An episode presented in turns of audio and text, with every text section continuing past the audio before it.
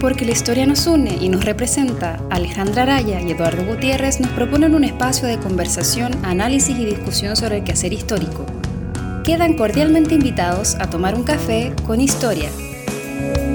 En esta traición no existe perdón ni vacilación. Hola cafeteros y cafeteras, estamos acá en nuestro último programa de entrevistas cerrando temporada junto a Eduardo. Eduardo, ¿cómo estás? Hola Alejandra, y tú. No nos veíamos desde que grabamos con Jimena. Mucho tiempo.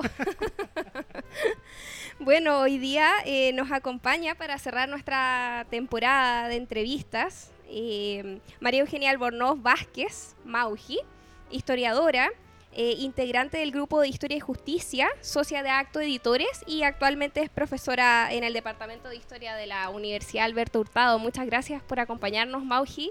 agradecemos tu, tu interés. Gracias Alejandra, gracias Eduardo, eh, a ustedes por invitarme. El interés siempre ha estado y qué rico acompañarlos en esta última sesión.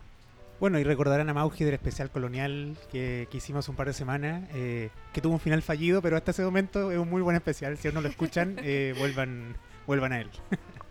sí, Mauji, queremos partir preguntándote por la pregunta símbolo de nuestro podcast que es eh, que nos cuentes un poco tu experiencia y tu cercanía con la historia, con la investigación histórica, por qué elegiste dedicarte a esto, de dónde viene ese gusto y esa pasión también, cómo fue tu carrera.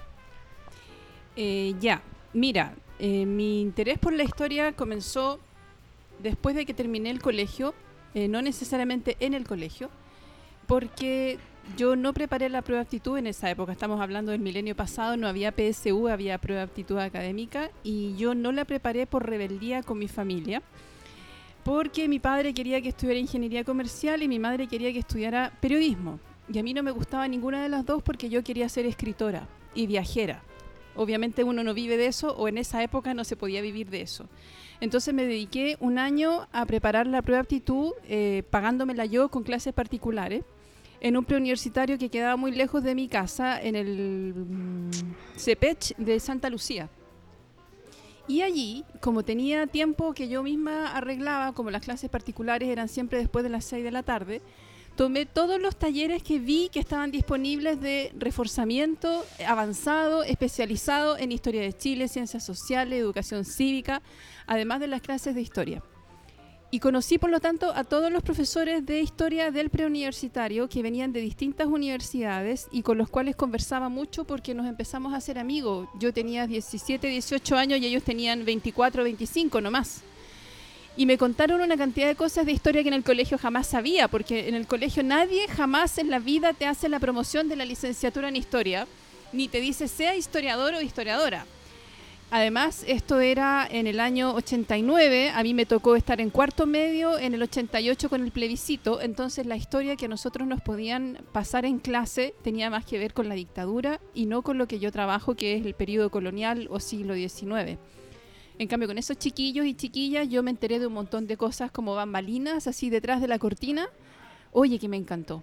Y ahí quedó el desastre en la casa, porque obviamente se suponía que iba a preparar la prueba para ir a esas otras dos carreras que eran más prestigiosas, que daban sueldo, etcétera, y yo anuncié que era para estudiar licenciatura en historia, ni siquiera profesora.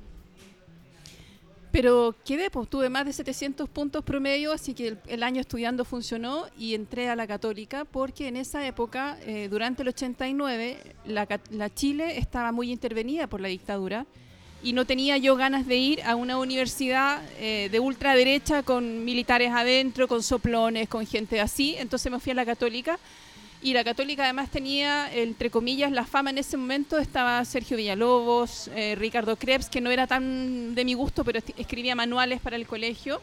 Estaba Armando de Ramón. Eh, estaba Horacio Zapater, que era el que hacía especialista en las culturas precolombinas, entonces me parecía una escuela interesante, además que todos los profes del preuniversitario me decían tienes que ir ahí porque las otras son un desastre. Así empecé, de esa manera. Qué bueno, una época en que la católica no era la, más de derecha. es verdad, no lo era, todo lo contrario, pues era, era muy DC y era el centro de la resistencia de la época intelectual. Hoy. Los rectores, de hecho, eran militares.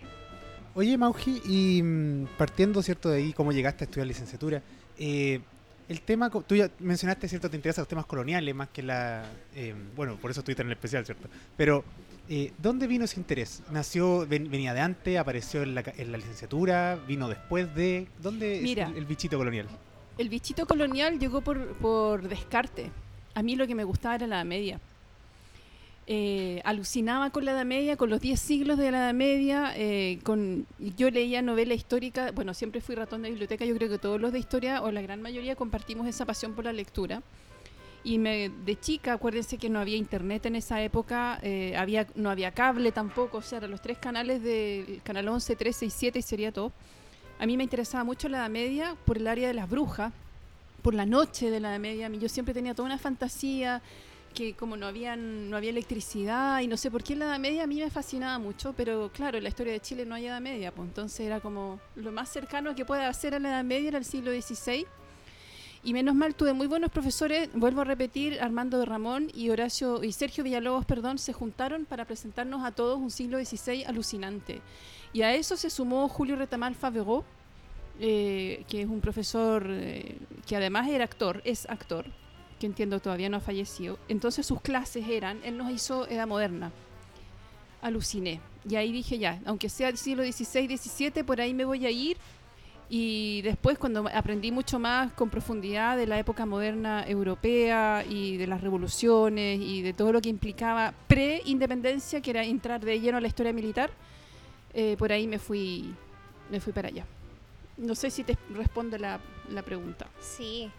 Mauji, y tú has trabajado eh, constantemente con eh, documentación judicial, ¿cierto? Igual eh, ahora cuando, cuando te presentamos dijimos que pertenecías al grupo de Historia y Justicia. Eh, ¿Podrías contarnos, eh, por favor, la riqueza que tienen esos documentos, la importancia que hay, los temas que, los actores sobre todo que, que aparecen y la vinculación también con la época, ¿cierto? Porque... pasa mucho que dependiendo de las épocas eh, existen como ciertos tipos de documentos que eh, se tienden a usar mucho más que otros, ¿cierto? Si hacemos un contraste, por ejemplo, con épocas más contemporáneas, a lo mejor hay más uso de otro tipo de documentación que la judicial. Eh, ¿Cuál es tu percepción respecto del uso eh, de esa documentación? A ver, sí, la documentación que se elabora en los espacios de justicia es sumamente rica. Lo que para mí más tiene que ver con la polifonía es que son documentos plurales. No es el discurso de un individuo, sino que ahí intervienen muchas manos, desde el escribano, los abogados, los testigos que son interrogados, el querellante, el imputado, los jueces. eh, a veces hay intérpretes, los protectores de menores o de pobres, en fin. Eh, sobre todo en la época en que yo trabajo, en esta época, como todo es manuscrito y todo se demora, todos tienen un tiempo que necesitan para hablar o para escribir, van quedando registros. Entonces, cada expediente es un sinfín de posibilidades, no es un, relato lineal, para empezar. Luego, eh, yo llegué allí a través de la historia de las mentalidades. Cuando estábamos en la católica en los últimos años había seminarios de especialidad y había una profesora, que es la Teresa Pereira Larraín de Correa, que hacía historia de las mentalidades e historia de la vida privada lo que estaba de moda en el año 93, que fue el año en que apareció la versión incluso en español y todo. Y como yo venía de la Alianza Francesa, leía en francés, eh, tenía una tendencia natural a ir hacia lo que se estaba haciendo en Francia, entonces tenía esa conexión. Y en la historia de las mentalidades, obviamente leímos a Mandrou un poquito y a Lefebvre y un poco también a Michelet, aunque no es de historia de las mentalidades, pero son los que trabajaron las brujas, las posesiones, antes que Ginsburg, antes que la escuela microhistoria, antes que los italianos, los franceses ya habían explorado y con esa mirada detallista de estudiar el expediente completo y no con una mirada que era propia de los que hacen historia hasta el día de hoy criminal, que miran el empezado, la carátula del expediente y luego van a buscar la sentencia si es que la hay y hacen estadísticas. El delincuente tipo de Santiago de la década 1920 tal. Y no, por la historia de las mentalidades y de la historia de la vida privada lo que se preocupaba, porque ahora ya eso está más bien dejado de lado y se hacen otras cosas, era de leer todo lo que había adentro para comprender el proceso, el fenómeno, la complejidad de los actores, las etapas de lo que había sucedido, eh, diferenciar el hecho eh, criminal, si tú quieres, o el hecho eh, violento, o policial, o delictual, y por otro lado, pero dentro del mismo expediente, el procedimiento judicial como, mi, como tal. Entonces, hay una cantidad de superposiciones, yo siempre uso la metáfora del pastel de mil hojas, porque realmente una serie de, capas que un montón de otros registros no te entregan. No es posible encontrar esa riqueza como ahí. Y si incluso eh, haya, hayamos nosotros en esos expedientes la oralidad y la cultura más docta, más erudita, todo superpuesto, todo mezclado. Hoy en día se habla de la cultura policial, por ejemplo, cuando hay un parte de carabineros que denuncia una pelea a cuchillo y después está el perfil que hizo el investigador o el, el detective del lugar de los hechos y después están los interrogatorios y entre medio la primera queja y el peritaje médico, entonces una cantidad de lenguajes y de discursos todos dentro del mismo saco. Así que cada expediente permite, pero muchísimo, mucho, mucho. Sí, lo- los expedientes judiciales tienen la gracia de ser como un universo, como un, mi- un- un microcosmos, pero lo entretenido es que igual se mantienen dentro de un universo propio. Entonces, Sí. eh, hay una cultura jurídica y cada Sí. cultura es finalmente un pequeño universo que se va abriendo a, a nuevas posibilidades. Y sobre eso mismo quizá entrar ya al- a ti como investigadora, ¿cierto? Eh, y para la, para la gente que está escuchando, eh, a partir de lo que de la licenciatura, ¿cierto? ¿Qué, qué siguió? Cómo, ¿Cómo seguiste la carrera de historia en esta relación con lo... ¿Cómo te relacionaste al principio con los documentos judiciales? ¿Qué temas investigaste? Eh, ¿Qué tema estás investigando ahora, ¿cierto? O sea, eh, ¿cómo ha sido tu experiencia y tu labor historiográfica hasta el momento? Ya, mira, yo estando en licenciatura fui parte del equipo de investigación de esta profesora que ya mencioné, Teresa Pereira. Ella en ese momento estaba haciendo una investigación sobre los afectos en la historia y le interesaba particularmente llegar a hacer una historia del duelo, del duelo a espadas, de entre espadachines, esto de desafiarse a duelo. Y éramos un equipo de tres investigadoras, eh, todas estudiantes de licenciatura o recién egresadas de licenciatura. Y a mí me tocó, literalmente fue el azar. Yo no lo exigí, no lo pedí, no lo sugerí y ella tampoco, sino que me- nos tocó venir al Archivo Nacional, que la Teresa Pereira no conocía, en el año 96, a preguntarle a alguien dónde estaban los casos judiciales por duelo. Obviamente ahora lo sabemos todos, eso no existe. Entonces la persona con la que hablé en la época me dijo, mire, eso no hay, pero lo más probable es que si usted toma paciencia y busca en el catálogo de la Real Audiencia, algo puede haber. No sé si los conocen, pero el catálogo de la Audiencia son cuatro tomos enormes. Entonces yo comprendí que me tenía que ir a sentar ahí, pues si no, no había fotografía digital, no había computador, era todo a un manuscrito, uno y, y no dan cuenta de todo lo que hay. Al final es un No, catálogo. solamente. Además, además de que no da cuenta, eh, además eran horarios de lunes a viernes de 9 a 5 en esa época, entonces eh, con mucha paciencia empecé a recorrer los tomos y no encontré por duelo, encontré algunos desafíos, pero lo que empezó a repetirse a mis ojos fueron los casos por injurias. Y yo le dije a la profesora, a la Teresa Pereira, eh, ¿sabe qué? Démosle una vuelta a esto. Yo no, no tenía idea yo lo que era injuria hasta que comprendí que se usaba como sinónimo de insulto. Y ahí, ahí empecé como a tirar el hilito. De esa manera pedí algunos, algunas microfichas, porque en la época nunca me pasaban lo- los manuscritos originales. Yo era una estudiante nomás o re- egresada hacía poco.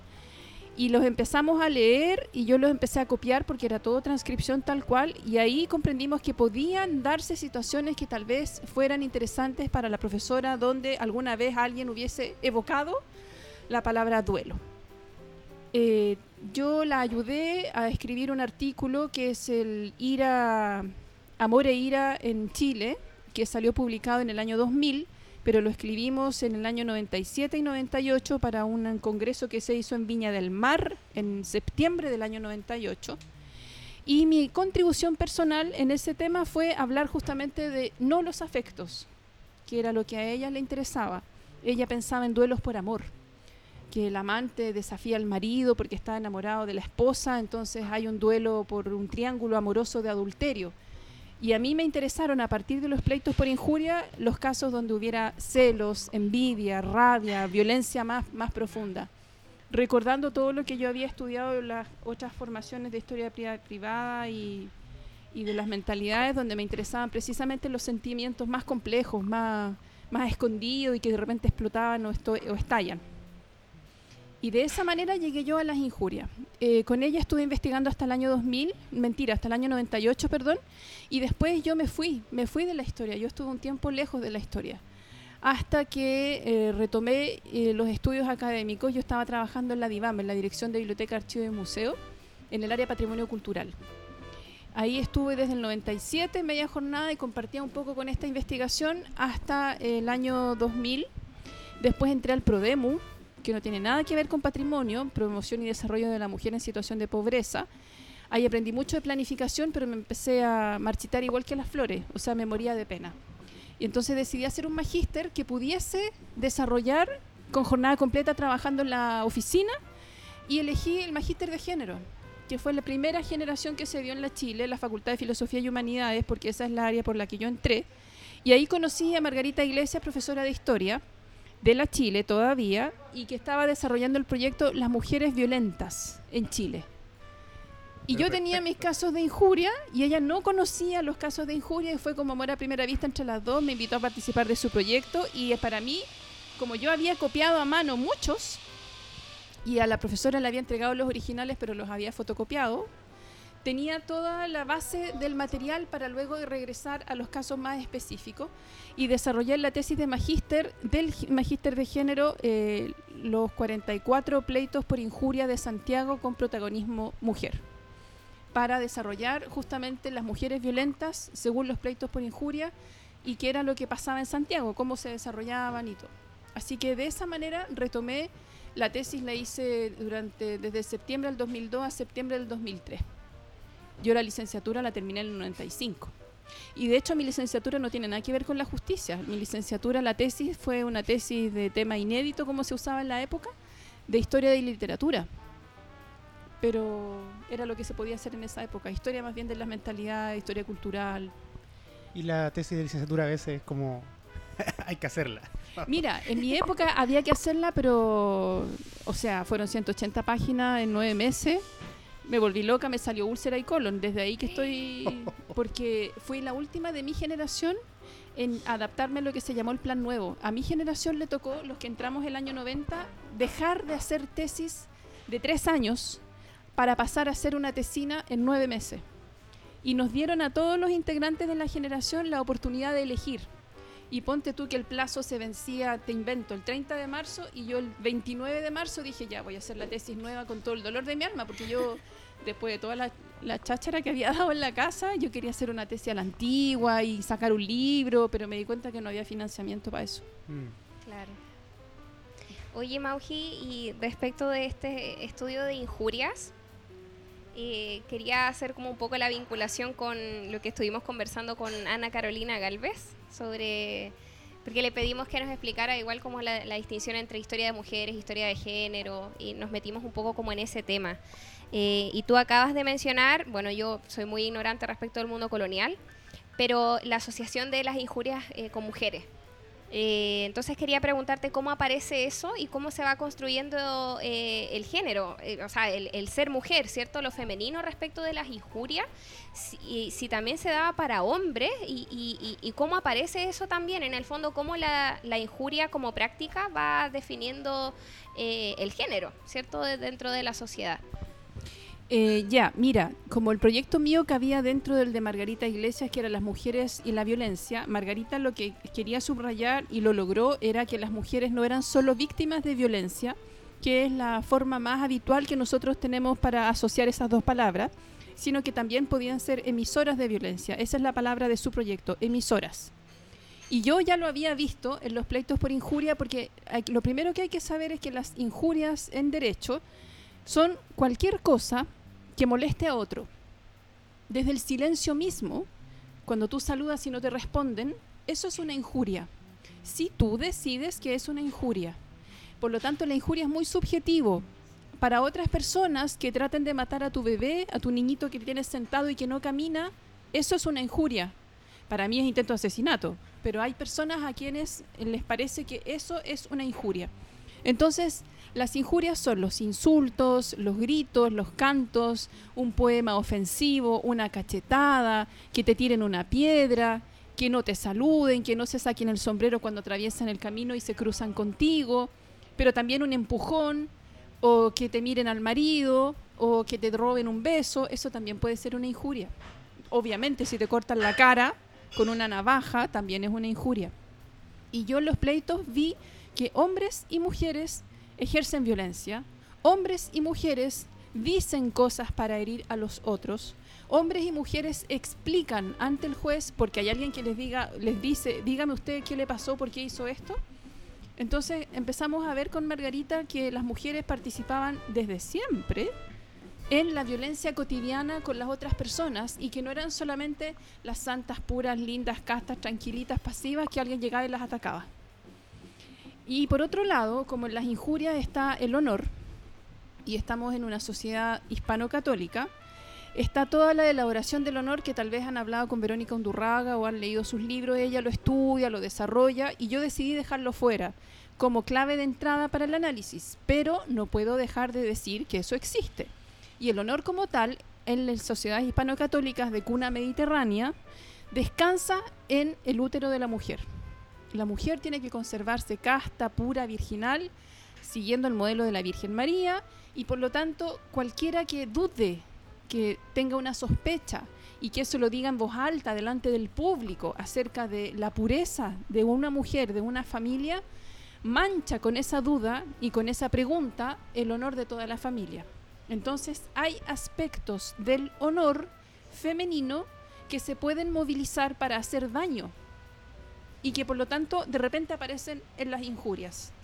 Pero hay un montón de otros aspectos de la vida cotidiana que no tienen que ver con el honor y que también aparecen en las injurias.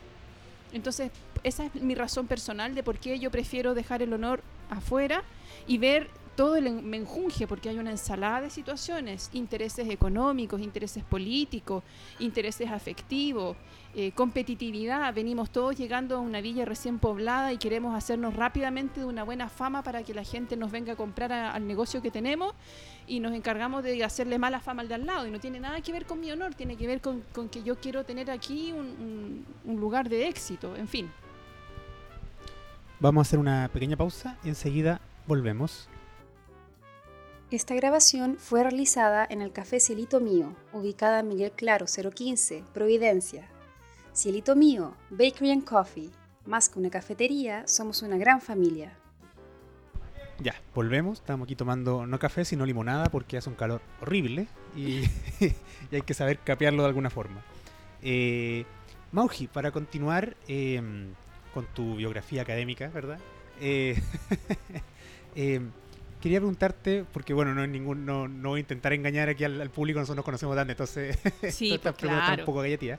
Eh, cuando yo te conocí, fue, me acuerdo, yo creo que tú no te acuerdas, pero fue en, un, en, en, una conferencia del Andrés Bello, que estaba alguien presentando y yo de pronto dije, sí, leí un, hace poco un artículo de una historiadora que no recuerdo qué es el nombre, porque yo los nombres soy horrible, y que trataba sobre la violencia y las emociones y el género. Y de pronto te veo y tenía el ojo súper abierto. y, alguien me dice, María Eugenia no sí, ella. Bueno, ella de aquí. Ah, mucho gusto. y primera vez que yo conocí a alguien que había leído. Entonces fue ah, bastante impactante. Em, y ese tema, claro, tiene relación con lo que estabas mencionando ahora, pero igual había algunas diferencias. Eh, ¿Cómo fue que llegaste de estos temas eh, del, del máster en, género y todo a tus investigaciones más actuales sobre el, en historia? Ya, mira, estando, eh, y es una historia linda que me gusta contar porque además eh, sirve para darle las gracias a, un colega de trabajo que no he vuelto a ver desde entonces, que no es historiador, pero es profesor de historia, que se llama Rodrigo Rivera. Cuando yo trabajaba en Prodemu y ya estaba metida en la tesis de magíster y en la investigación con los archivos de nuevo y con los manuscritos que yo tenía, eh, seguía en Prodemu jornada completa y tenía ese momento que seguro todos hemos tenido, voy a tener que tomar una decisión, cómo lo hago, qué atroz, qué angustia. Y este colega de trabajo, Rodrigo, me dijo, pero ¿por qué tú no estás haciendo historia? Y me salió de la guata porque todavía no me atrevo. Fue porque él me hizo la pregunta que yo decidí, me tengo que atrever. Entonces, resulta que como yo tenía un sueldo bueno, que era como tres veces el de los colegas que eran profesores en el colegio, me podía comprar libros, cosa que ustedes saben, cuando uno vive al 3 y al 4 no alcanza. Y entre los libros que me había comprado está La vida frágil de Arlette Farge, que es una historiadora francesa. Eh, muy bueno el libro, traducido en México, publicado por Instituto Mora, y que yo había empezado a leer y dije, esto es lo que yo quiero hacer. ¿Qué es lo que hace Arlette Farge? Trabaja desde la década de los 1974, ella empezó antes, 1971, a leer los partes de policía que corresponden a informes del comportamiento de la sociedad que levantaban los policías de los barrios de París en el siglo XVIII antes de la Revolución. Y a través de esos partes que eran sumamente ricos y son muy ricos en detalle, o sea, no te dicen solamente hay un señor que está peleando borracho con otro, sino que te cuentan cómo está vestido, cómo se llama, cuál es su familia, cuál es su casa, por qué está peleando, qué pasó después de la pelea, etcétera. Ese material a ella le permitió redactar un montón de libros, ha publicado más de 25 y para que te digo la cantidad de artículos, muy parecidos a una novela histórica de excelente calidad, pero con mucha reflexión. Y La vida frágil, que es el libro que yo me compré, es un poco así. Entonces cuando yo lo leí dije, bueno, yo tengo los pleitos por injuria acá, debe poder hacerse algo parecido. En Chile nadie lo estaba haciendo. De hecho, nadie antes de las injurias que yo empecé a tratar las había tratado. Después Verónica se metió con el tema y se metió porque Villalobos le dijo, Sergio Villalobos le dijo que investigara el honor. Así empezó la Verónica. Y yo no quería hacer eso, quería hacer otra cosa, entonces dije, voy a irme a, Francia. Y ya escribí a esta señora. Yo dije, esta señora, si está perdida en la montaña, así en una cabaña, cual bruja, yo para allá me voy a ir. Si ya no está haciendo clases, sino que está no sé dónde, voy a ir porque en realidad, si me voy a dar el salto, si me voy a tirar al precipicio, va a ser hasta el final. Vendí el auto, me puse a hacer más clases particulares, renuncié para poder terminar la tesis porque la hice en un año. Y resulta que esta señora, por cansancio, porque le mandé mail, en esa época ya había mail, le mandé mail, le mandé fax, le mandé carta, le mandé encomienda, le dije, por favor, por favor, me puse a, tomar clases de francés de nuevo, porque dije, voy a tener que sobrevivir allá. Y la encontré, me escribió de vuelta, me aceptó, porque en el sistema es que tú le mandas una propuesta de investigación y ella, sobre la base de la fe, acepta o no acepta persona. Ellos. Y me aceptó y con ese papelito de su aceptación eh, yo postulé a una beca eh, CONICIT, el Ministerio de Relaciones Exteriores de Francia, y la gané y me pude ir a Francia. Y aprendí con ella y con un montón de otros profesores. Bueno, cuando ella me respondió, supe que estaba en la Escuela de Alto Estudio de Ciencias Sociales de París. No tenía idea dónde estaba ella. Yo le escribía a su casa. De hecho, Arlette Favre siempre da la dirección de su casa.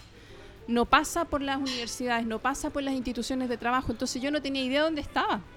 Y después me enteré que era la ECOL, así que dije, bueno, mejor todavía, pero mi idea no era la ECOL, mi idea era ir a aprender a escribir con ella para poder escribir después cosas del estilo de ella. Pero yo lo pensaba así, cuando tenga 70 años, después de todos los años de experiencia, uno puede escribir de esa forma, porque hay que vivir mucho, pienso yo, para poder escribir con esa sensibilidad. Así que me fui a hacer allá eh, y la forma francesa te obliga a hacer una especie de magíster que se llama DEA, Diploma de Estudios en Profundidad, que hoy en día, 2019, ya no existe, pero era lo que había en el año 2003 cuando yo postulé. Entonces tuve que hacer ese diploma y lo hice, y para eso tenía que presentar una investigación y tenía que presentar una propuesta de proyecto, que yo creo que equivale a la etapa del preproyecto del doctorado de usted. Entonces, en un año, con el verano de por medio, tú tienes que hacerlo. Y yo lo que hice fue ampliar el campus de las injurias. Si para el magíster había trabajado con 44 expedientes, Santiago solamente 1672, 1822. Para el doctorado hice 1700, 1874. Copiapó, San Felipe, Santiago, San Fernando. Todo lo que encontrara por injurias. Entonces, agregué Capitanía General y agregué los archivos judiciales de provincia porque en esas cuatro jurisdicciones hay expedientes del siglo XVIII. Por error. Hoy en día sabemos que no corresponde porque los archivos judiciales debieran ser solamente para documentos de la década de 1830 en adelante.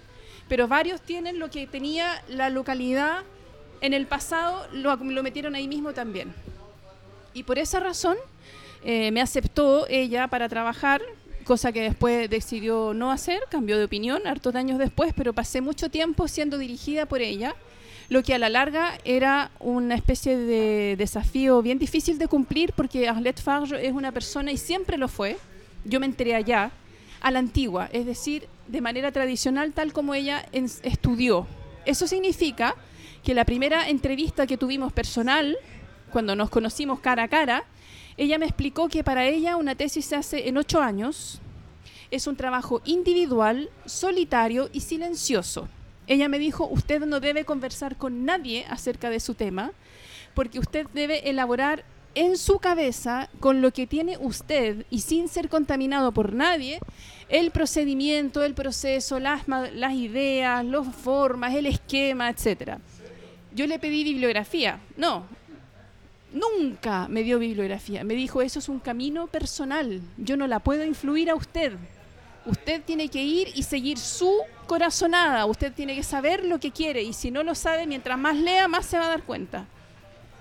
Y cuando me dijo que no tenía que decirle a nadie y que no tenía que trabajar, no tenía que publicar, no tenía que hacer... Yo le dije, ¿sabe qué? Es que yo sé, no puede ser así en mi país, no funciona. Así que me dijo, bueno, pero lo, lo menos posible. No le hice caso. Obviamente, o sea, yo no me, me moría, así que yo conversé, compartí, me integré a otros grupos, fui a un montón de clases, eh, eh, compartía con los colegas de acá, desde allá, viajé a España, viajé adentro de Francia, a un montón de otras ciudades donde había equipos que hacían historia de la justicia, porque ella lo suyo es historia de la policía. Pero aprendí, igual, a punta de costalazo y de que no me pescara, igual aprendí. Y ahí entré de lleno en la historia de las emociones, que yo le llamo la historia de los sentimientos, porque en Francia también es historia de, de sentiment más que de emoción. Emociones viene del inglés, emotion. Entonces hay que saber que hay corrientes teóricas detrás. Y por esa razón, tu pregunta, yo me acuerdo cuando nos conocimos, Eduardo. Yo me acuerdo, ¿sabes? Porque a mí, así, a ti te había pasado que nunca habías visto a alguien que habías leído. A mí nunca nadie me había dicho, leía una historiadora. Y yo así como, ¡ay, qué emoción! Alguien me leyó. Lo que tú leíste fue el trabajo de esa memoria de Deba, de esa, porque allá le llaman memoir, de esa tesis de magíster que tuve que hacer. Porque dentro de la, la directora me dijo, ya, qué bueno que tenga 805 pleitos, que es lo que yo junté. Pero ¿qué va a trabajar en eso? Y yo le dije, tengo ganas de trabajar algunos sentimientos, algunas emociones, y me dijo, empiece con uno. ¿Qué le parece la vergüenza? Ella me dijo. Yo, ay, ¿por dónde lo agarro? ¿Cómo se hace esto? Y lo hice, po, porque empecé a mirar y claro, en los pleitos por injuria aparece mucho la desvergüenza, más que la sinvergüenzura, que es lo de hoy en día, siglo XX, XXI. Y escribí algo y lo publiqué y fue lo que tú leíste. po. Así fue. Así fue. Oye, y mm, eh, sobre eso mismo, mira qué, qué, qué- qué bonito entonces que sí te acordás. Pero sobre eso mismo, y ya que, que, que entramos en el tema, eh, más allá de quizás diferenciar eh, entre historia de emociones, sentimientos, como dices tú, son escuelas distintas y, y tienen toda una corriente atrás que habría que entrar ahí como a, a explicar de dónde Sí. viene cada una. Me interesa más preguntarte, eh, para, para también para lo que nos está escuchando, es ¿qué es, o sea, o qué estudia la historia de los sentimientos? O sea, ¿cuál, qué- cuál es el... eh, ¿cómo, ¿Cómo es estudiar la vergüenza? ¿Qué, qué significa eso finalmente y, y- y cómo se encuentra? Claro, mira, lo que pasa es que los pleitos por injuria, eh, para mí, yo los defino como una serie de explicaciones. Hubo un hecho violento y luego las injurias tratan, el procedimiento judicial detrás de las injurias trata de entender cómo es que ese hecho llegó a suceder. Sobre todo, hay que aclarar si es que hubo intención. Si hay intención, hay que castigarla. Si no hay intención, hay que, católicamente, comprender que fue un error. Entonces tú tienes que explicar cómo llegaste a pegarle a alguien. Y mucha gente lo explica a partir de es que estaba triste, que estaba enojado o estaba distraído. Y también se explican las palabras. Y ahí es donde entra la vergüenza. Porque entre las palabras que se acusan como injuria es que alguien le diga al otro desvergonzado, ¿qué te has creído? Eres un atrevido insolente. Hoy en día nosotros diríamos patudo, etcétera, varios garabatos detrás, ¿no es cierto? Entonces la gente se acuerda de lo que le dijeron, le alegan al juez y dice, fulanita tal se atrevió a decirme a mí que yo era una desvergonzada, cuando la desvergonzada es ella. Y eso queda escrito. Entonces yo digo, aquí me están hablando de la vergüenza. ¿Cómo es que la vergüenza está mezclada a una bofetada o a una pelea en la calle? ¿Qué significa eso? Y entonces empiezo a, averiguar el sentido de la vergüenza y de la desvergüenza, la relación con el pudor, con la moral, con las buenas costumbres, con el mostrarse reservado, eh, tranquilo, con el que alguien se pone rojo y uno dice al tiro, ah, algo malo hizo, seguro que tiene culpa en la cabeza. Bueno, esas reacciones explicativas en torno a la palabra o al sentimiento manifestado tienen una historia. Y eso es lo que hace la historia de las emociones, la historia del sentimiento. En las injurias también aparece mucho el furor. Estaba enfurecido, estaba arrastrado por el furor, la ira, la cólera, estaba encolerizado. Los celos, es que yo tenía celos, entonces le pegué. Y el juez lo escucha, el escribano lo escribe. Hoy en día eso no está en nuestra justicia. De hecho, se dice que esas son cosas inútiles, no tienen sentido, pero son manifestaciones humanas. Y cuando uno se empieza a acordar que la religión cristiana y católica es la religión del amor, y el amor es un sentir, uno empieza, o por lo menos yo que tengo curiosidad, empiezo a buscar en los expedientes, los leo de nuevo, esto implica mucha lectura, ¿ah? mucha lectura de los mismos registros. Y aparecen un montón de sentimientos, por supuesto la amistad. No, si somos amigos, si éramos, no, si nos peleamos poquito, pero en realidad nos queremos mucho. Y eso está todo escrito. Eso es lo más entretenido para mí. Hoy en día esas cosas se pueden solucionar. Cualquiera tiene una pelea, pero no le, no le hace un registro. Se lo dice oralmente o un abrazo y listo. Por ahí va. Sí, quería preguntarte algo un poco más experiencial, ya que hablábamos de sentimientos, eh, que quizás puede servir para muchos de los estudiantes que nos escuchan, que es como un público bien amplio, una generación bien amplia dentro de nuestros eh, escuchas. Eh, sobre tu experiencia en el extranjero. Eh, hablaste un poco más como de tu relación con eh, Arlet, ¿cierto? Pero también hay, hay otra dimensión que eh, está todo el tiempo presente, que tiene que ver más como con, con- con lo cotidiano, quizás con eh, el desafío que implica eh, vivir en, en un- en un país muy distinto, muchas veces un idioma desconocido, eh, cómo relacionarse, es una cultura muy distinta a veces, entonces preguntarte cómo, eh, porque también es como una especie como de atrevimiento, ¿cierto? Como hay, inquietud primero, hay ganas, también al mismo tiempo puede haber un poco de miedo, eh, pero se está haciendo al- igual, a pesar del miedo, ¿cierto?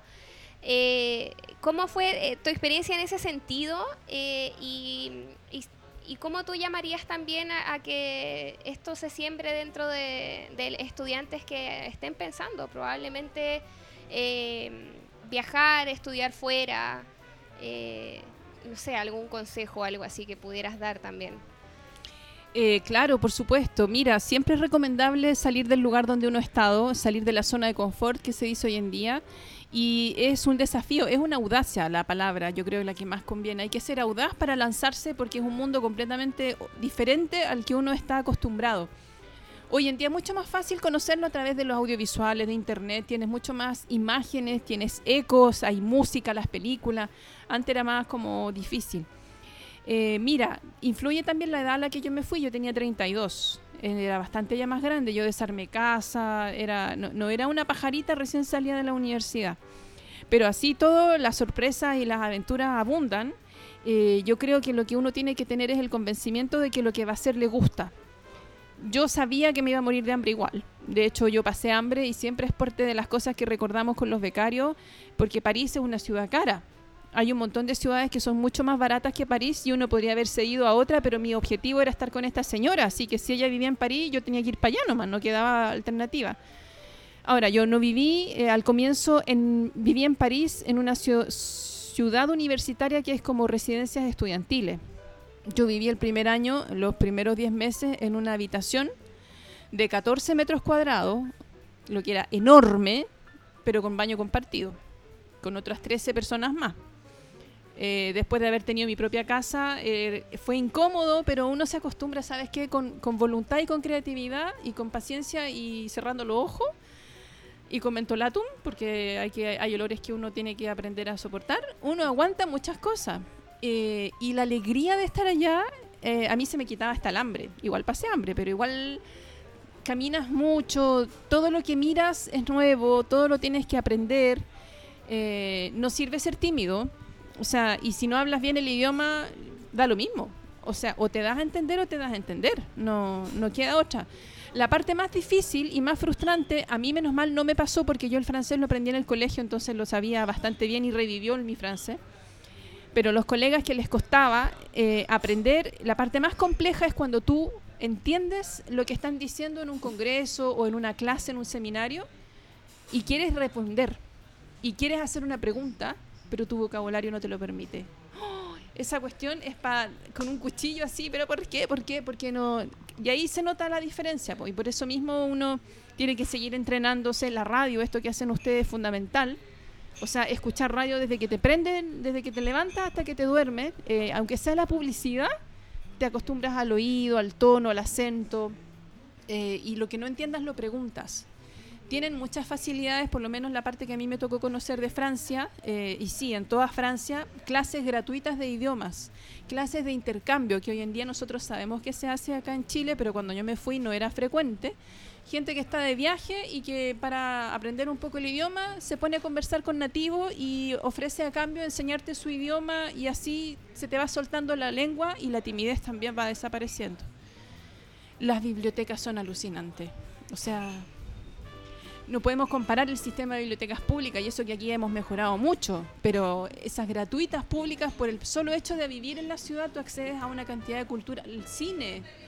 Uh, bueno, París es la ciudad del cine, así que tenía más de 350 salas de cine a la semana y ahí la disciplina es fundamental. O sea, te puedes perder, te puedes distraer claramente cinco películas al día en vez de ir a clase el libro medio fome o ir a ver un concierto, no sé, pero hay que ir porque te abre el mundo, te abre el mundo. Ahora hay cositas que no son tan buenas y es cuando uno se da cuenta de que para afuera uno es latino y por lo tanto tiene que saber bailar salsa y por lo tanto si eres mujer tienes que estar dispuesta a un montón de cosas que no sé de dónde las sacan, unos estereotipos bien pesados.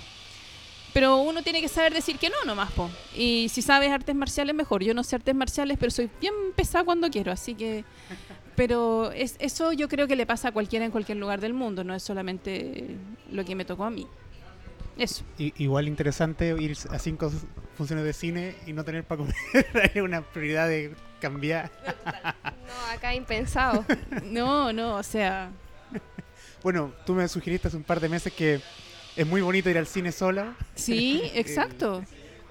Costumbre parisina, me decía. O al teatro también. Exacto. Oye, Mauji, y sobre eso mismo, y como experiencia, ¿cierto? Em, para, unirlo quizás con mi pregunta anterior, eh, ¿cómo fue volver? Porque eh, una cosa, ¿cierto? Es em, partir para allá y todo, pero te, te, metes a un ritmo y te metes a un... tanto a un estilo de vida como a un nivel de ciudad, como a un nivel de, no sé, de, conversación o con la gente que, empieza a circular. Llegas de, de vuelta a Chile, sabemos que no es el país que recibe mejor la humanidad, pero más encima, eh, en una escuela historiográfica que es eh, conocida su tradicionalidad, es conocido el, como el estancamiento de pronto en vacas sagradas que se quedan ahí y que se replican sus mismas teorías y sus mismas metodologías. Y supongo que tú llegas con eh, estas ideas francesas, ¿cierto? Con metodologías propias de allá, ¿Cómo fue ese encuentro? ¿Cómo fue para ti tener que adaptarte, modificar, eh, volver a reintegrarte a la Academia Chilena? Mira, eh, primero hay que tener súper claro que yo me fui para volver. Mi objetivo, cuando decidí, ese compañero de trabajo que me dijo, bueno, pero tú, ¿por qué todavía? Y yo, es que todavía no me atrevo. Dije, bueno, si me voy a, voy a dejar el trabajo en oficina que había estado haciendo, va a ser para hacerlo en serio, pero sobre todo porque yo quería escribir. Y parte de lo que a mí más me gustaba cuando estaba estudiando en la católica, licenciatura, era la posibilidad y era una fantasía de hacer novela histórica en Chile, que no existe, todavía no existe, de hecho la estamos empujando desde Acto Editores, pero sí existe en Argentina, en México, en España, en Francia, en Inglaterra, para que hablar, en Alemania, en Italia. Entonces yo decía, yo quiero soltar la pluma, tener experiencia, ganar vida literalmente, pero regresar a Chile porque yo quiero vivir en Chile, quiero escribir en español, por mucho francés que yo sepa, italiano y portugués, yo quiero que sea en español, inglés no por ningún motivo. Entonces yo sabía que iba a volver y que me iba a tener que adaptar, así como me adapté a Francia, me iba a tener que adaptar de nuevo a Chile. Ahora, la ventaja que yo tuve, y fue absolutamente casual, es que en diciembre del 2010 se generó, se creó el grupo de estudio de historia y justicia al que pertenezco. Y esa fue una idea de dos colegas y amigos míos, Carolina González Undurraga y Víctor Brangier Peña y Lillo, con los que hasta el día de hoy seguimos conectados.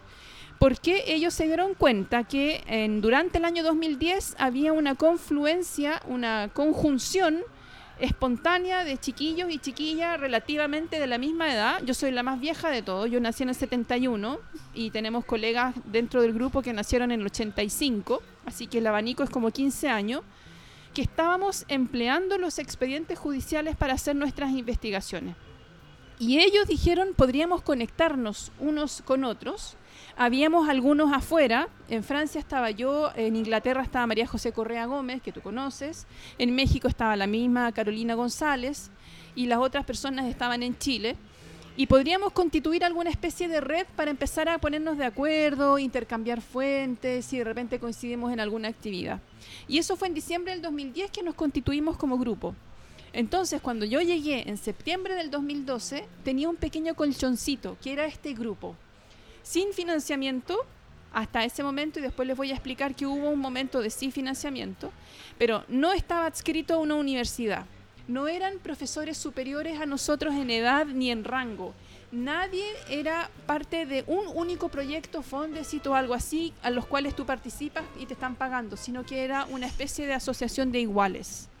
Y eso facilitó mucho la llegada a Chile en el sentido de que me generó un calendario y yo también contribuí a armar ese calendario de actividades dentro del grupo para seguir funcionando de manera autónoma como estaba haciendo yo en Francia porque en Francia los dos últimos años yo fui profesora, no, el último año no, pero el penúltimo y el antepenúltimo yo fui profesora de jornada completa en universidades francesas.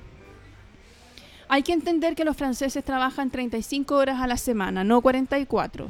Segundo, ser profesor implica que allá te pagan por planificar clases, por hacer clases, por corregir pruebas. Entonces, como debería ser. Como debería ser. Y además mi categoría era profesora investigadora, entonces me pagaban por investigar. Era el sueño del pibe, pero yo no estaba contenta porque no era Chile. Yo quería enseñar, yo decía, si voy a enseñar historia, quiero que sea a los chilenos, y si voy a enseñar, quiero que sea en español. Además, yo quería venir al, archivo, si yo siempre he dicho, a mí que me paguen manzanita y me dejen en la bodega del archivo, y yo soy la persona más feliz del mundo, porque es, lo que más me encanta, abrir caja y saber qué es lo que hay adentro, eso. Entonces, llegar a Chile desde ese punto de vista no fue tan difícil. He conversado con colegas que venían con otra actitud y lo hemos hablado así a calzón quitado. Colegas que venían con la actitud, oye, yo vengo llegando de afuera, por favor me van a respetar, me tienen que contratar con un sueldo alto, yo soy otra cosa, o sea, no me van a comparar con todos los que se quedaron acá. Esa jamás fue mi actitud. Mi actitud fue, yo fui a tener experiencias yo fui a aprender de la vida y yo sigo aprendiendo de la vida y voy a seguir aprendiendo de la vida y tú que me conoces sabes que más o menos así yo me las arreglo. Entonces, con el grupo, con las actividades que desarrollamos, que eran, fueron y siguen siendo talleres, seminarios, conversatorios, mesas redondas, eh, idas al archivo, conocer a gente, entrevistas. Yo empecé a hacer los conversatorios donde entrevistaba, así como ustedes me entrevistan a mí, a colegas de afuera que venían de viaje porque alguien los invitaba o porque ellos mismos venían y les decía, hoy tenía un tiempito, hablemos de esto y conversábamos y aprendíamos. Talleres de trabajo con archivos, con expedientes que alguien decía, tengo este caso y no sé cómo interpretarlo, juntémonos entre varios. Bueno, y escribir y publicar. Y de a poco eh, postulé, bueno, lo, lo que les decía, que hubo un poco de financiamiento porque en agosto del 2012 Carolina y María José postularon a un proyecto, Red Ciencia Conicit, que fue el que nos permitió levantar la revista. Tú sabes que yo fui editora de la revista Historia Justicia. Esa salió de mi cabeza y de mi corazón conversando con los chiquillos, pero era un proyecto antiguo que yo tenía hacía mucho tiempo de generar un espacio para publicar a gente que no fuese en vaca sagrada y de manera ágil, porque en Francia yo aprendí trabajando en Nuevo Mundo, la revista Nuevo Mundo, trabajando es un decir, porque nadie nos pagaba y era todo, todas las personas que ahí aportamos siempre fue gratis. A nosotros nunca nadie nos pagó, pero lo hacíamos por aprender y porque creíamos convicción, teníamos convicción de que era un aporte. Publicábamos a, gente que necesitaba ser publicada y aprendimos un montón. Entonces inventé la revista con el equipo de Tirial con los chiquillos, Carolina, María José, Víctor, Ignacio, Od y en un tiempo estuvo también Teresita, que ahora ya no está en la revista, pero sigue en el grupo. Entonces con esas actividades tenía la agenda llena, pues Eduardo. O sea, y además tenía que terminar la tesis, que todavía no la termino, pero esa es otra historia. Pero tenía, me traía trabajo para hacer y yo además traduzco, hace mucho tiempo que traduzco. Entonces no me faltaba que hacer al revés. Eh, pasé mucho tiempo trabajando de lunes a domingo, pero feliz. O sea, yo me fui para hacer esto. Entonces volví sí, haciendo lo mismo eh, postulé al fondo del libro, me gané el fondo del libro, de eso salió el, Sentimientos y Justicia, que es el libro colectivo sobre sentimientos y justicia en la historia de Chile. Postulé a un Fondart, también me lo gané sobre investigación. de historia de San Felipe, de ahí sale un artículo y tiene que salir un libro que pronto va a estar listo. Y me puse a hacer clases de a poco en las universidades. Eso. Oye, me interesó mucho eh, lo que mencionaste sobre el proyecto de novelas históricas que están como craneando en Acto Editores. Si nos puedes contar un poco más de eso, porque, claro, efectivamente acá no se ha desarrollado mucho eh, y también tenemos un poco la sensación de que a veces es como, en general, es mal visto por el, por el gremio, ¿cierto? Por nuestro gremio. Como denigrarse. un poco. Exacto, Sí, es eso. como banalizar, ¿cierto? No sé, en realidad cosas que nosotros no estamos de acuerdo, los tres que estamos acá, Sí. eh, pero es una realidad, por eso también es como que hay que considerarlo. Eh, si nos puedes contar un poco más sobre ese proyecto que se ve súper interesante. Oye, sí. eh, espero que las socias de Acto Editores sean comprensivas y no se enojen, pero desde que nosotros creamos Acto Editores en febrero del 2014, eh, hablamos de las colecciones que tendría la editorial y una de las que quedó en carpeta por falta de tiempo, por todas las cosas que había que hacer, fue la novela histórica que por el momento se llama sección ficciones literarias, eh, no sé si le vamos a cambiar el nombre o no, ficciones históricas, perdón, perdón, el título es ficciones históricas, justamente para dar a, cabida a varias formas, novela es una, pero podrían ser cuentos de historia, eh, dramaturgia histórica, cosas que tengan que ver con la ficción y con la historia. Y yo comparto la visión que tú evocas. eh, la novela histórica es un género en sí mismo sumamente denso. Lo que pasa es que en Chile ignoro la razón. Yo no he hecho estudios literarios ni tampoco de crítica literaria, entonces no sé argumentar para explicar la causa y los factores que hacen que no esté en Chile, como sí hay en otros países. Yo abogo por la novela histórica seria, o sea, que se apoya en registros documentales donde el autor de la novela histórica previamente ha investigado y esa investigación tiene que pasar por lo menos una vez por el archivo y después si quiere 58 entrevistas a historiadores, pero que no sea solamente, ay, a mí me tinca y me voy a imaginar el siglo XIV de tal manera, no, tiene que tener una base sólida. Nosotros estamos lanzando ahora y por eso espero que las socias no me reten, porque yo quedé a cargo, decidimos que así lo vamos a hacer, de esa sección que se va a abrir en el año 2020. Ya tenemos un primer manuscrito de un autor que confió en nosotros. Eh, yo misma debiera producir otro. Y vamos, una vez que la lancemos, esa novela y esa sección, esperamos que alguien más se entusiasme. Yo creo que hay gente que le tiene susto al prejuicio del gremio que es muy denso nuestro gremio, realmente es poco, es poco juguetón, no sé si tienen esa impresión. Ustedes que han hecho el café con historia y los podcasts, eh, seguramente se han encontrado con comentarios poco amables, pero yo creo que son más numerosos las personas que sí se atreverían siempre y cuando vean dónde. Y hasta el momento que yo sepa, no hay ninguna editorial chilena que tenga una especialización en novela histórica. Y aunque hubiera una, pueden haber dos y tres y cuatro, no tiene por qué ser la, pero ni siquiera ha empezado. De la misma manera que yo también quería, pero las chiquillas me dijeron vámonos con calma, en las socias de Acto Editore, una sección o una colección de novela gráfica. Yo alucino con la novela gráfica, que para mí es mucho más que el cómic en historia. Justamente la novela gráfica tiene que tener una base de investigación, y en los otros países, cuando hay novela, eh, novela gráfica con base histórica, tiene un apartado de varias páginas o a veces un segundo tomo con la investigación que sirvió de base para luego hacer viñetas y un cómic evocando un periodo o un proceso. Oye, como- recuerdo un poco como mm, la revista Sucesos, ¿no? Que es como un poco eso. También cuando retratan como estos casos policiales, que detrás claramente hay una investigación de otro tipo, no histórica, pero, pero después se traspasa como a este género tan distinto, ¿no? Y, y se vuelve súper novedoso. Fue una revista muy leída también y una fuente muy, muy rica.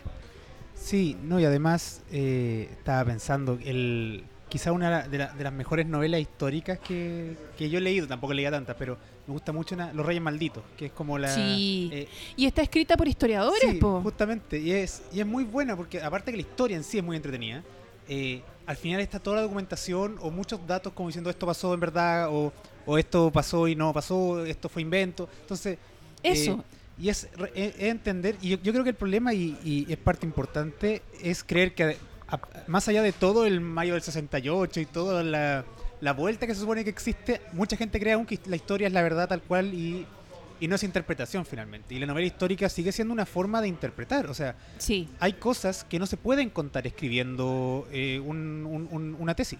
Hay, eh, no sé, eh, tú misma decías, la, nove- la novela gráfica, por ejemplo, puede mostrar cosas que un libro no deja ver. claro. Eh, sensaciones, com- expresiones, co- Colores. colores, cosas que de pronto se nos olvidan que también son parte de la reconstrucción.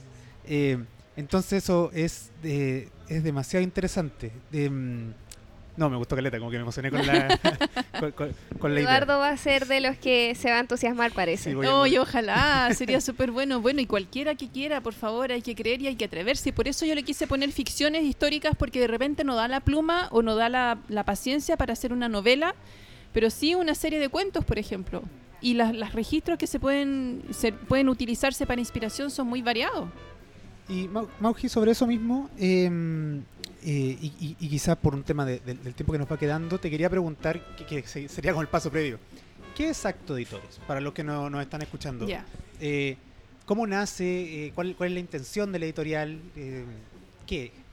Ya, Acto Editores es una editorial dedicada a libros de historia que nace en febrero del 2014, es la fecha ante notario, pero empezamos a conversarlo un poco antes con la sociedad de tres historiadoras que somos María José Correa Gómez, historiadora de la Católica también, pero más joven que yo.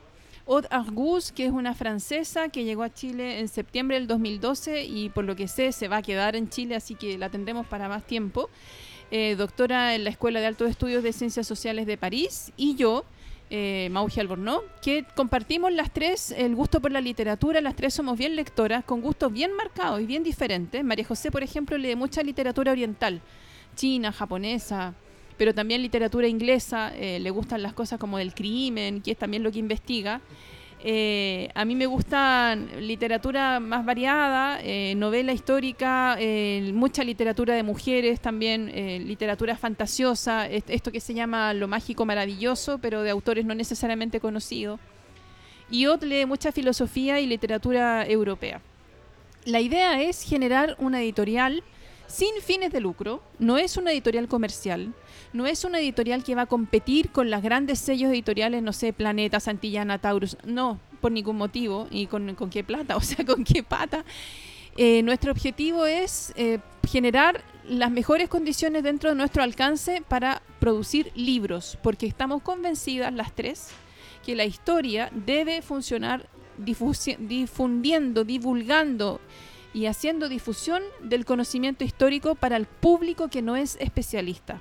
Las tres, Od, María José y yo, compartimos una especie de monos que le tenemos, yo soy la más exagerada en esto, ah, yo lo asumo, a la eh, tendencia que se ha instalado en los últimos 10 años en la historia en Chile de publicar er- artículos en revistas indexadas, especializadas, eh, con el abstract en inglés, incluso hay gente que está impulsando que se escriba en inglés y no en castellano, y son revistas que están eh, circulando solamente para gente de las universidades o que saben cómo entrar en eso, pero que no son revistas de- para el público masivo. En cambio, el libro, un libro eh, hecho con amor, con cariño, con profesionalismo y que tenga un precio accesible, que es uno, uno de los principios de acto, que los libros no sean caros, sean bien hechos, esto es bien diseñados, que sean libros cosidos, no esto que tú los abres y te quedas con la página en una mano y con la tapa en la otra, que circulen en la mayor cantidad posible de librerías, por esa razón estamos en provincias y si no hay el libro, no hay librería que nos vendan, nosotros vendemos directamente y mandamos a través de los buses, o sea, somos lo más accesibles posible. Eh, para que sean publicados todos los que hagan investigación en historia y que no sean las vacas sagradas. Es decir, nosotros apuntamos a los estudiantes de magíster, de licenciatura, de doctorado o a algún historiador amateur por ahí que no es profesor en universidad, que no tiene un nombre consagrado, pero que tiene un manuscrito. Y nuestra propuesta es acompañarlos en esa escritura. Nosotros hacemos una revisión de los manuscritos siempre, las tres. Así que de entrada, el que propone algo es leído por las tres. Si aceptamos el manuscrito porque le vemos potencial, luego una de las tres toma a cargo ese manuscrito, lo perfecciona con el autor, lo intercambia, lo, conversa, le hace sugerencias. Nosotros nos implicamos. A nosotros nos gusta meter mano en los manuscritos. No somos una imprenta así, deme su manuscrito, se lo saco listo, convertido en libro. No. Y además, si es dentro de las colecciones académicas, que son las que hasta el momento tenemos funcionando, todos los manuscritos van a referato externo, con dos especialistas. Entonces tienes la garantía de que te leen las tres socias acto más dos referato externo por lo menos. El resultado es bastante trabajado. Eso es acto. Sí, es, una, es, un- es como una bonita instancia. Eh, o sea, no sé si te pasa, Alejandro, pero es como eh, un, un poco la- el mismo sentimiento que teníamos cuando quisimos empezar con el podcast, como esa idea de, de salirnos, de dar espacio y, y que finalmente se escuche lo que la gente está escribiendo, lo que la gente está haciendo. Es como un- una necesidad por decir, como salgamos de esta burbuja que estamos viviendo y empecemos a, a hacer algo con eso. Sí, y qué satisfactorio es cuando uno ya lo empieza a hacer. Sí. ¿cierto? Porque uno tiene. A nosotros también nos pasó como la idea de antes, eh, probablemente un año, dos como años dos antes. años antes. Eh, y después ya se concreta y, y es bonito igual, ya van más de dos años que, que lo estamos haciendo, entonces igual es como, es una gran satisfacción, uno siente que eh, se realizan eh, intenciones que no, no, no forman parte como de esta, que es como lo más frívolo, ¿cierto? Como lo, eh, las indexaciones y cumplir con todos estos requisitos, sino que como que uno por fin materializa lo que realmente le gusta de todo lo que eh, podría hacer.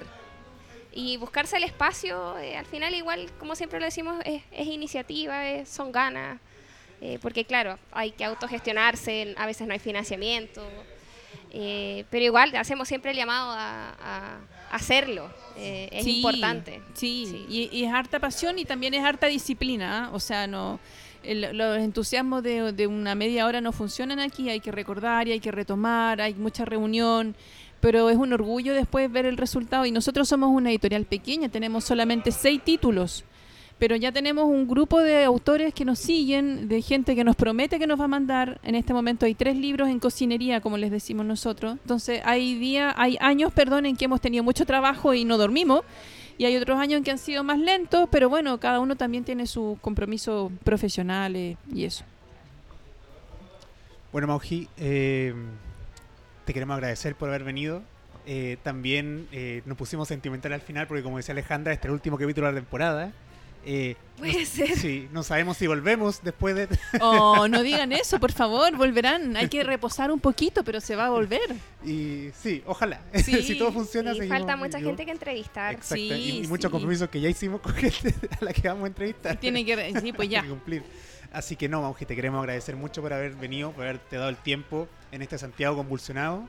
Pero Eh, no importa, y sí. venir a conversar de tu historia. Eh, salió bastante biográfico, me gustó mucho que Qué se bueno. esa vuelta. Eh, y eso, muchas gracias por haber venido. Gracias a ustedes y que siga el programa, ni siquiera se les ocurra suspenderlo, por favor. Les cuento como primicia que yo en el curso de metodología de investigación e historia que voy a dar el otro semestre, voy a hablar de podcast de Café con Historia y les voy a pedir a los chiquillos que hagan un reporte sobre algunas dos o tres emisiones de ustedes. Así que van a tener público cautivo, pero es que hay que empezar a familiarizarlos. Así que ni se les ocurra terminar con el programa. Ya tenemos como material didáctico. Sí, es que es cierto, es cierto. Ahora podemos postular un fondar, por fin. Sí, es una buena Piénsenlo, idea. piénsenlo. Gracias a esto. Eh, Muchas gracias. Bueno, ya antes de terminar, eh, y esto lo tiro como primicia, eh, se vienen cosas nuevas en Café con Historia, no solamente como podcast, sino como canal que está de, SoundCloud y Spotify. La Mauji misma puede que participe en algo de eso, no voy a adelantar más, pero eh, estamos armando muchas cosas para el próximo año y ojalá resulte todo y ojalá nos sigan escuchando y se mantengan aquí y por favor no nos corten. Esto, estamos muy felices de poder seguir acompañándolo hablando de historia. Alejandra. Sí, muchas gracias por acompañarnos en esta, esta última temporada. Esperamos seguir, por supuesto, ya estamos pensando y planificando lo, que se viene para el 2020. Eh, bueno, muchas gracias a todos por escucharnos. Síganos. eh, vamos a tener eh, prontas novedades. eh, así es que felices fiestas también. Exacto. Ay, de veras que estamos en diciembre. Felices Sí. fiestas. Este, este programa va a ser como año nuevo, creo. Calculo al ojo. Así que eso. Muchas gracias Alejandra por otro semestre más. Mauji, muchas gracias por Gracias Eduardo, gracias Alejandra. Y nos escuchamos en el próximo Café con Historia. Adiós. Chao, chao.